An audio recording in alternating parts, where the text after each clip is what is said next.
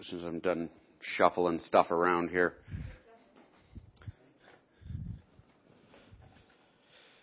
Heavenly Father, uh, pray that you be with us this morning. Help us to, to hear from you, Lord. I pray that I would be uh, faithful to the, the scriptures and that, that um, your word would uh, just be a light in the lives of the folks who are here today, um, a light illuminating um, who you are and what you desire from them. Um, and most of all, illuminating Christ and His His uh, amazing work on our behalf at the cross. In Jesus' name, Amen. So I uh, I have in the last couple of years um, taken up the habit of uh, resolutions. I like New Year's resolutions, and I've managed to keep like three of them, which is huge. And and and I uh, I set a really lofty goal in in January uh, that I would lose 30 pounds by the end of the year. 37 actually. And I, I was doing very well. In about March, I was down 18 pounds. And now I'm up three. Not from 18, uh, but from where I started. And I, I, I've discovered I have this weakness, um, and that is when I see things that I want to eat, I eat them. Um, I know it's unusual, probably the only one who suffers from this malady. Um, the other problem I've discovered is that, um, like this morning, I, I, I've been working out again, and I said I'm going to get up early on Sunday because I'm not going to be able to go to the gym during the day. I'm going to get up nice and early. I'm going to go to the gym, and at, at I set the alarm, and then I set a second alarm on my phone and a third alarm so that I would be sure to wake up. And I, I woke up with the first alarm. I sat up, and I, I got got my phone, and I started to get my clothes together to to go downstairs and I sat there for a second and I thought, man, I'm really tired. But man, the bed is really comfortable. And the air conditioner's nice. And, and man, the gym is such a long way away.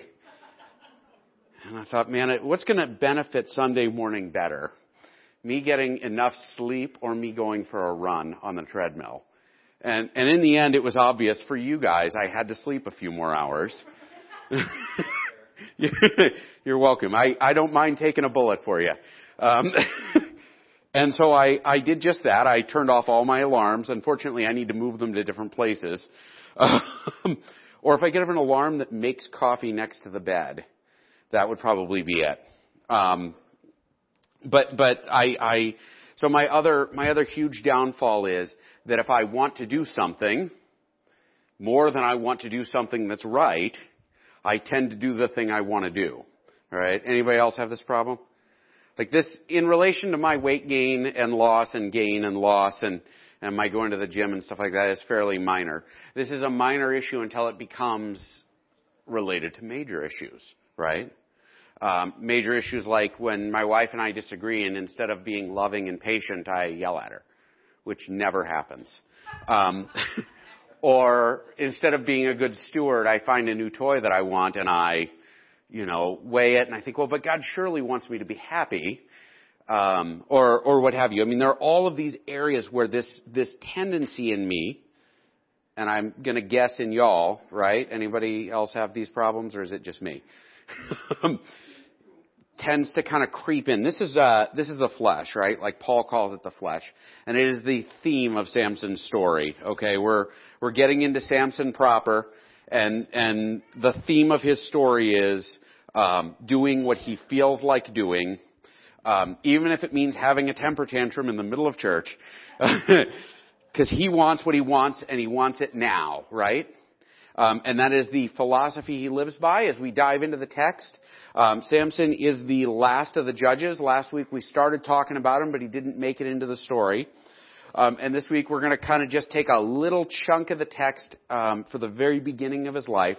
And, and be aware, like Samson is the very last judge. The first judge we encountered was ideal. He was like the perfect version of a judge.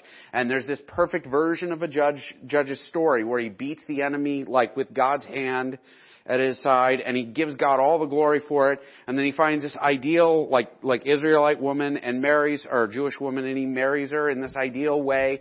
And like God is, you know, clearly evident throughout and everybody does the right thing. And there's sort of this like perfect version of people, right? Um, and then we get to Samson at the very end, and we see the pattern play out where everything's a decline. Every judge is worse, every judge is crummier, every judge is more sinful, except for Deborah, who's great. I say it every time. Um, but it's worth noting. And then we get to Samson, and Samson is the pits, right? He is the worst, um, to quote a popular television show. Um, and and so like we are at the end of Judges. After Samson, there aren't even judges. It's just chaos. Um, but J- Samson, like real quick, important thing that's going to play out in this text that we're going to look at. Samson was a Nazirite, right? That is not the same thing Jesus was, a man from Nazareth right? A Nazirite, spelled Z-I-R, um, is somebody whose life was set apart or who took an oath to be set apart for God's purpose. And as a part of that, they never cut their hair, which is why Samson had long hair, right? Although there were certain instances where they should cut their hair, and we'll talk about that in a second. Um, so he was never supposed to cut his hair. He was never supposed to drink alcohol, and he was never supposed to eat unclean foods, right? And so these are the three provisions every Nazirite did. Um, the only one we remember is Samson never cut his hair, right? And that's because it's attention for church people. Long hair versus, you know, like obeying God. Long, which is it? Um, so, that was from Michael. Um, Um, and so we, we get into this and he's got this Nazirite vow and God is going to aid him as long as he's in this Nazirite vow, meaning he is set apart for God's purpose. Um, and that is huge because everything in the Jewish life, like the Jewish people, all of the laws are all about being set apart for God's purpose. They didn't eat unclean animals because um, they were set apart for God's purpose. They didn't touch dead things or handle them or eat roadkill or anything like that because they were supposed to be above that kind of thing. They didn't marry non-Jewish folks because they're set apart for God's purpose. So they were only married within the Jewish community. They didn't like all of these things, even some of the food laws, right? Like um, all of the unclean foods are animals that land in between categories, like lobster, right? Sea, sea spiders. Um, are fish in the sense that they live in the water, right? But they're not fish in the sense that they don't have gills and they don't have scales and they don't have, and so they land right in between and so they weren't allowed to eat them as a symbol of, you guys are this, not that. Don't think you can stand in the middle. Everybody with me? Um, that little bit of history and theology brought to you anyway. Um, and so we start up Judges with Samson who is still quite young, um, but old enough to get married apparently, so he's probably an early teenager. Samson, Samson went down to Timnah, and at Timnah he saw one of the daughters of the Philistines. Now, real quick, the Philistines were the people who were oppressing the Jewish people, right? They are the enemy. Samson's specific job is to chase the Philistines out of Israel. That is his, you know, you had one job that is it. And the Jewish people are at a point, we talked about this last week, where they just don't care that they're being oppressed anymore. They've sort of given up. They're, you know, they love the, the oppressor. They, they're totally fine with it. It's like North Korea where like, like everybody loves that Kim Jong guy even though he's, you know, clearly nuts. Um, but they love him anyway, right? Like these people, they, they, they're cool with the Philistines. They're not like intermarrying with them just yet, but like they're not fighting them. They're not asking God to get rid of them. They're just sort of accepting it. So he sees this daughter of a Philistine. Then he came up and told his father and mother, I saw one of the daughters of the Philistines at Timnah. Now get her for me as my wife. Um, so Samson's job is to kill the Philistines, and instead he picks the route that like is sort of the opposite, right? I mean, he's marrying the enemy. No jokes involved. I'm not going to say anything. He is just marrying the enemy. He is like, like doing the opposite of what he's supposed to be doing. Um, he, so out of the gate, what we're hinted at is Samson doesn't really care that much about the oath, right? He's supposed to be set apart for God's purpose and he's supposed to have a job. And instead of being set apart and instead of doing his job, he's intermingling with the enemy. Um, why is he doing it? We don't actually know. It doesn't tell us. If I was going to guess, I would guess that things I'm not supposed to eat just look a heck of a lot tastier, right? Things I'm not supposed to have, the grass on my neighbor's lawn is strangely greener than mine. I'm pretty sure they're watering on the wrong days or something because uh, if I only had that. She is kind of the forbidden fruit. And Samson sees her and he's like, I want this woman as my wife. um, he's he's out of bounds now. Um, but the driving the driving theme in Samson's life is I want what I want and I want it now. And so here we are. Um, he asked his parents to, to marry him off to a Philistine, but his father and mother said to him, Is there not a woman amongst the daughters of your relatives or amongst all our people that you must go and take a wife from the uncircumcised Philistines? But Samson said to his father, Get her for me, for she is right in my eyes. Now, uh, Manoah, Samson's father, probably isn't an overtly religious Jew, right? Um, however, in the ancient world, you married amongst your people, right? If you married people from foreign nations, like you got no advantage from it. Um, it was it was generally considered to be a big deal to not marry foreigners, um, unless you were doing it for political power. And Manoah is not concerned about political power, and so he, you know, hey, what are you doing? And Samson disobeys a commandment here, right? He doesn't obey his father and mother. Got that, Abby? Um, He, he doesn't care about what's expected of him. He's not interested in the, in the, you know, this is what my parents say I should do. He says, hey, hey, and ask for your opinion. Get her for me. For she is right in my own eyes. Anybody know that phrase? Um, whenever God's people reach a low point, the description is everybody did what was right in their own eyes meaning they didn't allow God to decide right and wrong. They decided right and wrong. Which, by the way, kind of a cool little thing here. That is what Sam, what Satan promises um, um, Adam and Eve in the beginning, right? You know, like like you'll become like God. You'll decide what's right and wrong. And and so ultimately, what Samson is doing is he's demonstrating that he is not really a godly man. She's right in my eyes. She looks good. This is the right decision for me. Um, I, I'm going to hit pause here. I uh, I've heard this. Like one of the things I I uh, I've heard. Like I I when we were in Indiana, one of the first pastors I worked for was heavily involved in the denomination. And uh, this is when we were Presbyterians before we got saved and became Church of God. Uh, he and he was he was involved in the denomination and he would be involved in like like one of his jobs in the denomination was I think he was involved in investigating like pastoral misconduct and that would be when pastors would like have affairs or steal money or whatever. And one of the most common, he told me this, and I've remembered this forever. One of the most common phrases he would say is, pastors would tell me, doesn't God want me to be happy? Right? I know she's not my wife, and I know she's got her own husband and her own kids and everything else, but would God really begrudge me this? I've done so much for him. Doesn't he want me to be happy?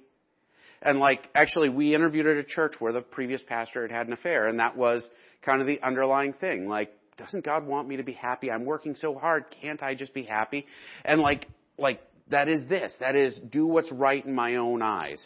Um, and we see it a lot. Like, this is the kind of the theme song of our culture. I'm going to do what I want because it makes me happy. And if it makes me happy, God must be all right with it. If it can't, if it makes me happy, it can't be that bad. That seems like it came from somewhere, but I wouldn't acknowledge knowing where. Um, his father and mother did not know that it was from the Lord that he was seeking an opportunity against the Philistines. At that time, the Philistines ruled over Israel. So now, God knows Samson is not going to do his job. He's accepted the fact that Samson is going to not be obedient. And so what he does is, he says, well, Samson's picked out an area to sin, and I'm just going to go ahead and go with it and we are going to play off of Samson's weakness to accomplish our goals.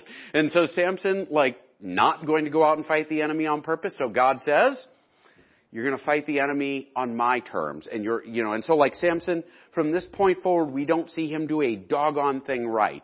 Or at least not a doggone thing for the right reasons. Everything he does from this point forward is all about Samson, right? What's right in his own eyes. But God takes all of that dumb behavior and accomplishes his goal, right?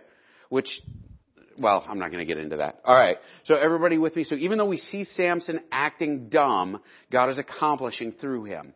Um, then Samson went down with his father and mother to Timnah, and they came to the vineyards of Timnah. And behold, a young lion, the Hebrew there is a lion of lions, uh, came came toward him roaring, and the spirit of the Lord rushed upon him.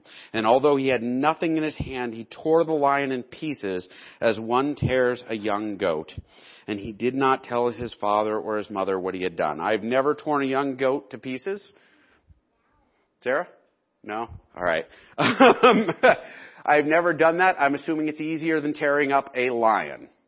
Can we all agree? Unless it's from Detroit. Um, it was a football joke. so, um, Samson is there, and by the way, Samson does not beat this lion of his own strength, right? Samson, it doesn't say Samson had been hitting the gym regularly and was, you know, eating his veggies and taking his vitamins and he had gotten pretty strong. Samson was kind of an ordinary dude until this point, and all of a sudden, God steps in and God gives him this astonishing ability to tear up a lion like it's nothing. Right? Samson is suddenly a very tough guy, a very big and strong and like powerful man. But it's not because Samson is that, it is because God is stepping in alongside him and helping him. God is making him capable of doing things. And so he does this thing. Now, Samson has broken a basic rule at this point. That's kind of funny because he does something in self-defense, and the Jewish law accommodates for this, but by tearing the lion up, he's come into contact with a dead body, with a carcass, right? And according to Jewish law, that made him unclean. And so what Samson is supposed to do now is he's supposed to go to a priest and he's supposed to go through a ritual uncleansing or ritual cleansing, excuse me, not uncleansing, that would be the opposite. He's supposed to go through a ritual cleansing that takes about a week, like eight days. And so he's supposed to go and do this. And weirdly enough, there are special rules for Nazirites to be like, like cleansed. There is a special set of rules applying, including the shaving of his head. Isn't that weird? Like, so in order to keep his commitment to God, he would have had to go and do all of this stuff. And he would have been right to cut his hair at that point because he would have been following God's rules.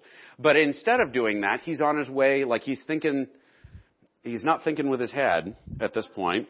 He's on his way to meet this gal who he doesn't know but plans on marrying because she's mysterious and attractive and everything else he wants, right? He, he doesn't know about her, but he wants her. Um, and so he, he, instead of like he has become unclean and instead of taking care of like the uncleanliness, he went down and talked to the woman and she was right in Samson's eyes. Pretty much everything that Samson wants to do is what's right in his eyes. Got it? Like, it's all about what Samson wants. And so he goes down, he ignores what he's told to do, he ignores like the regulations that are on him, um, and he actually doesn't even tell anyone he doesn't even tell anyone that he killed a lion with his bare hands. Right? Because if he did, then his family would know that he was ritually unclean and he was supposed to go and do something and he doesn't. But he doesn't really care about being unclean in the same way as he doesn't care about marrying a Philistine. Like, he just doesn't. He's going to do what he wants. Um, he's going to do what's right in his eyes. After some days, he returned to take her, and he turned aside to see the carcass of the lion why on earth did he do this? Right? I mean, living in Montana, everybody knows what happens after three or four days of laying out in the sun, right? I mean, like, this is not a pleasant trip. My suspicion is Samson took a sidetrack to check out what he did. Y'all ever do that? Like, I, I built a swing out of, out of spare scrap wood in the yard. I built like a porch swing. And I spent about three months going out in the middle of the day just to look at it and realize I built a porch swing. And some of the angles are even straight. um, I think Samson backs up and starts thinking, man, I did something pretty awesome. I killed a lion. Heck, if I killed a lion, it would be it would be central to every sermon I preach from here until the end of my life. Like I would tell you all about it forever. Um, and so he goes out and he checks out what he did. Um, by the way, this is another mistake because he's coming into contact with a dead body again. But we've already established Samson doesn't care about being unclean. And behold, there was a swarm of bees in the body of the lion and honey. Now we're going to pause here. I don't know a whole lot about bees, but I know they don't live in dead animals. Sound right? Like, it just does not happen. What lives in dead animals is usually flies and maggots and beetles and other nasty little things that I want no contact with, right? Instead, there are bees. And there's a symbol here. There's a collection of symbols here, and it's worth picking up on. Um, first off, this is going to play into a story that's going to happen later on, but in the immediate, um, the people of Israel are a little like a dead carcass. Everybody with me? They're not following God. They're not worrying about their religious duties. They're not worried about anything that God expects out of them. They're slowly becoming Canaanites. They're slowly devolving away from what God is doing. But God continues to work in them despite it. That's my guess on the symbolism. Um, but neither here nor there, it provides a great opportunity for Samson to have a snack. I don't know about y'all. I mean, like, admittedly, there weren't many candy options back then, and finding honey for an ancient, like, Middle Easterner was like finding a, a, a pot of gold, or like that hidden candy that the kids haven't found yet. Um, some of y'all know what I'm talking about. the, the, I mean, finding honey was a huge deal. And so he finds this honey, and he scraped it out into his hands and went on eating as he went. What has he just done? First off, he's done something gross, but he's a guy.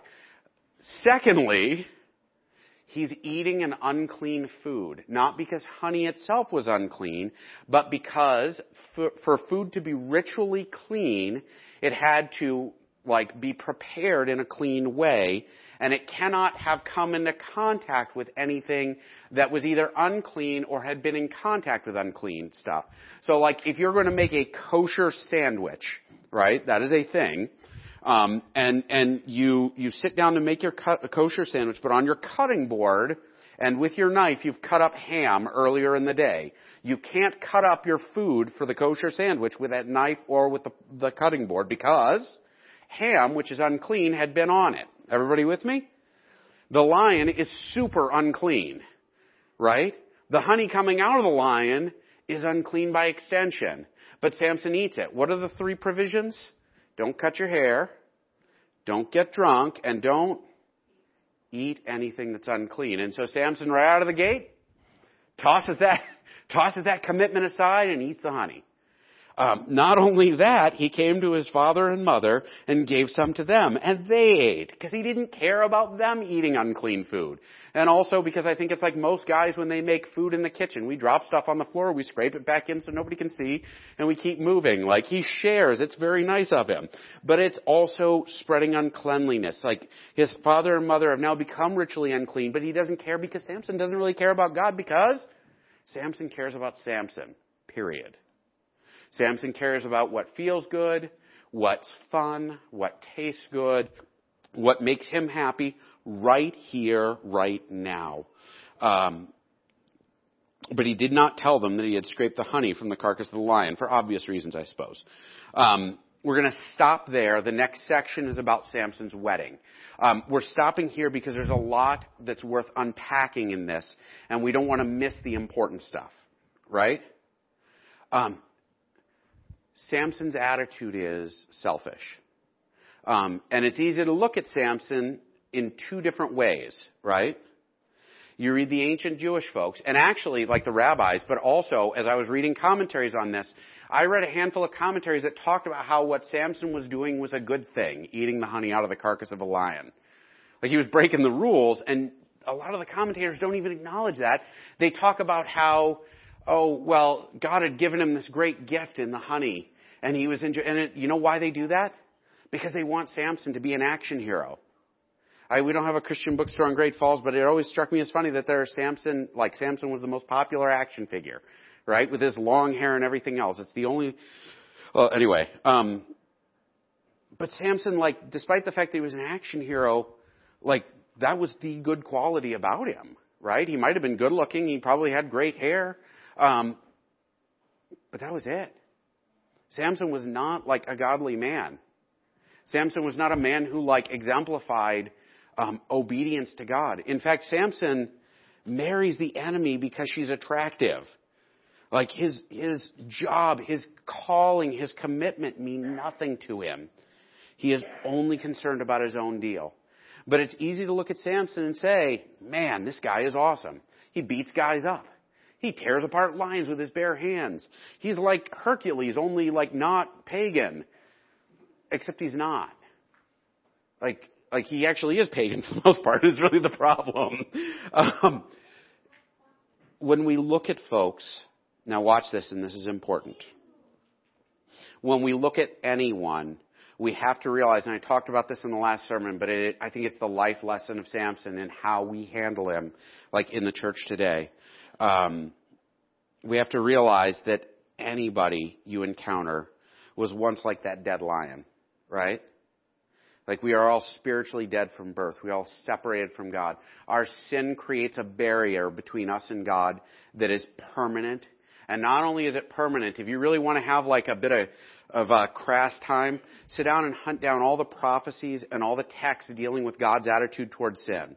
Right? Apparently I almost made somebody throw up once repeating what Isaiah said about, about sin, like, like comparing comparing it to, to gross things. Like the scriptures is, they're not gentle or nice in their description of sin. God is horrified and disgusted and furious about sin.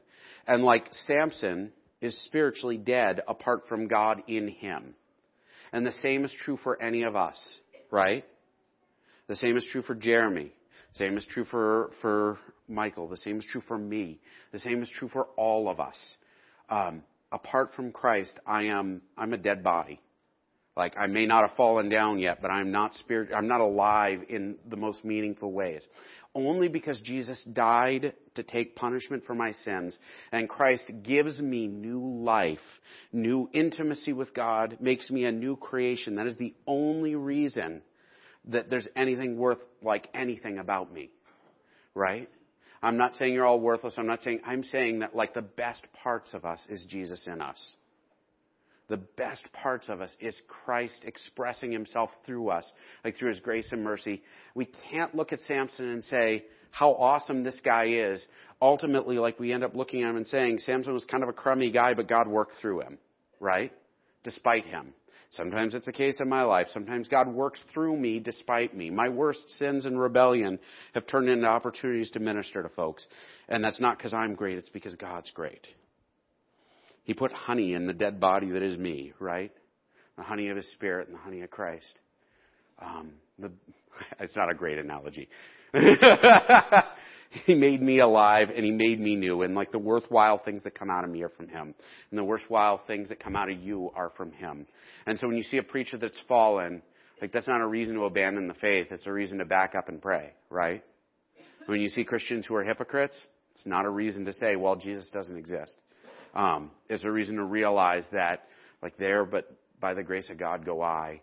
And the best things about those people is not them, it's Christ in them.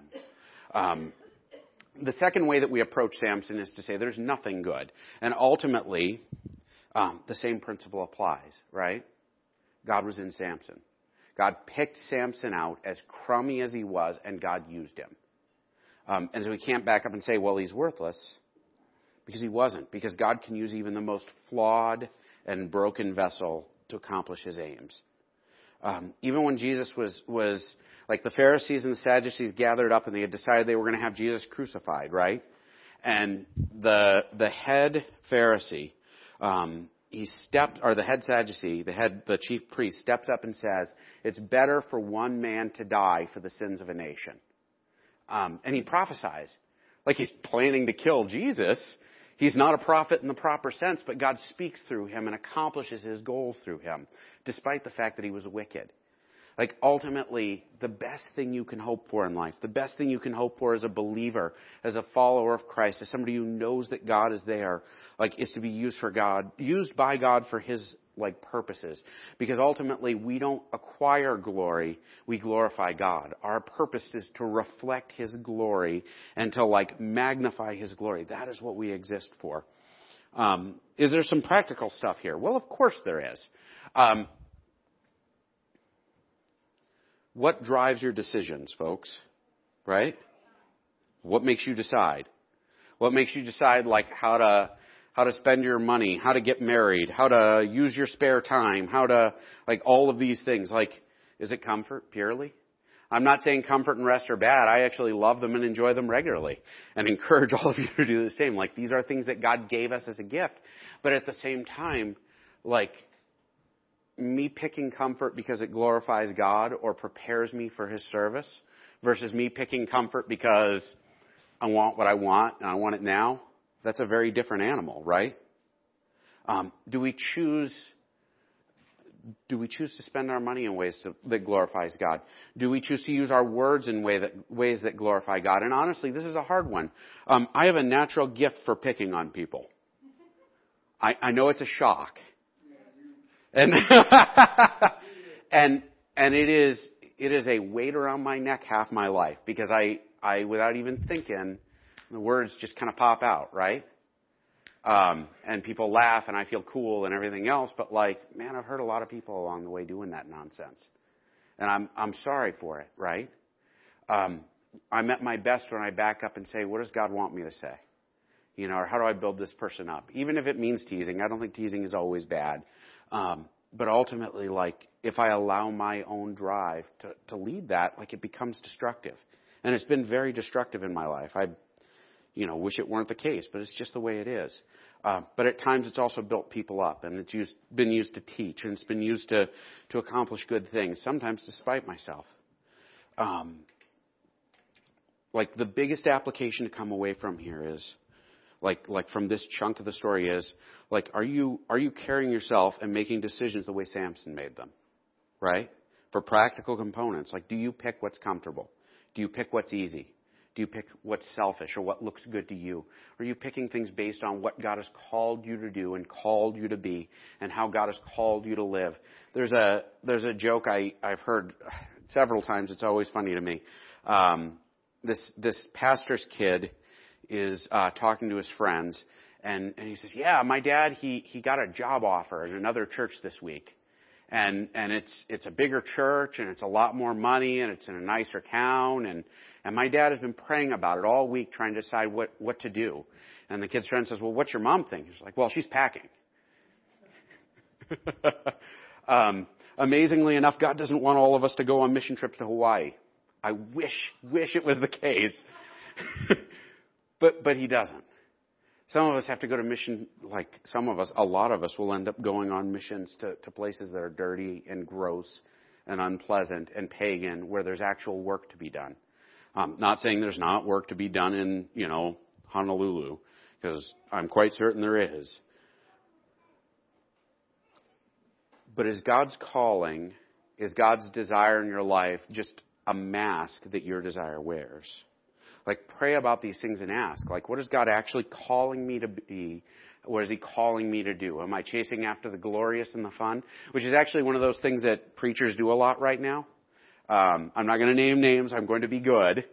But like these guys will say things like, God wants you to plan like huge dreams and to accomplish these, these amazing things in your life.